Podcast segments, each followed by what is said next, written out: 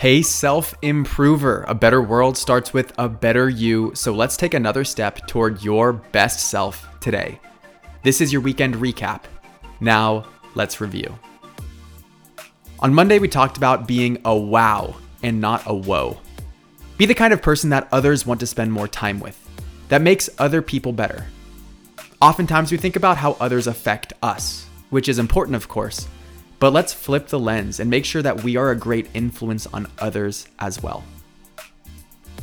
Tuesday, I took Rich Diviney's tip and explained the difference between attributes and skills.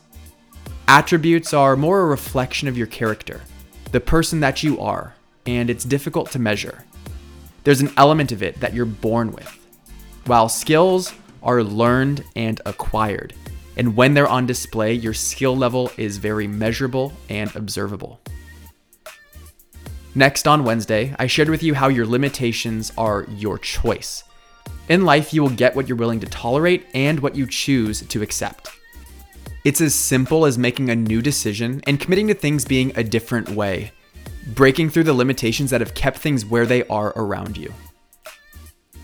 Then, Thursday Positivity was centered around an important reminder it all works out. That's not to say that things won't change, they certainly will.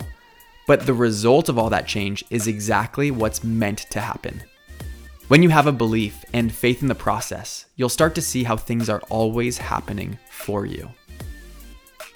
Then finally, on Friday, I started to answer the question what is self sabotage?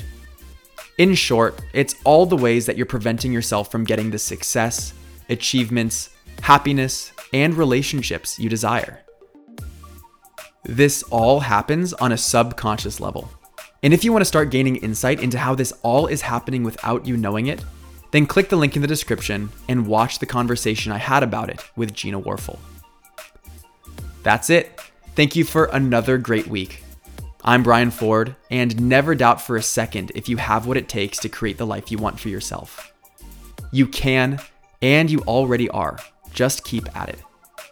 Please share this podcast with a friend or write a review on Apple Podcast if you found it valuable. You grew today. Let's do it again tomorrow on Self Improvement Daily.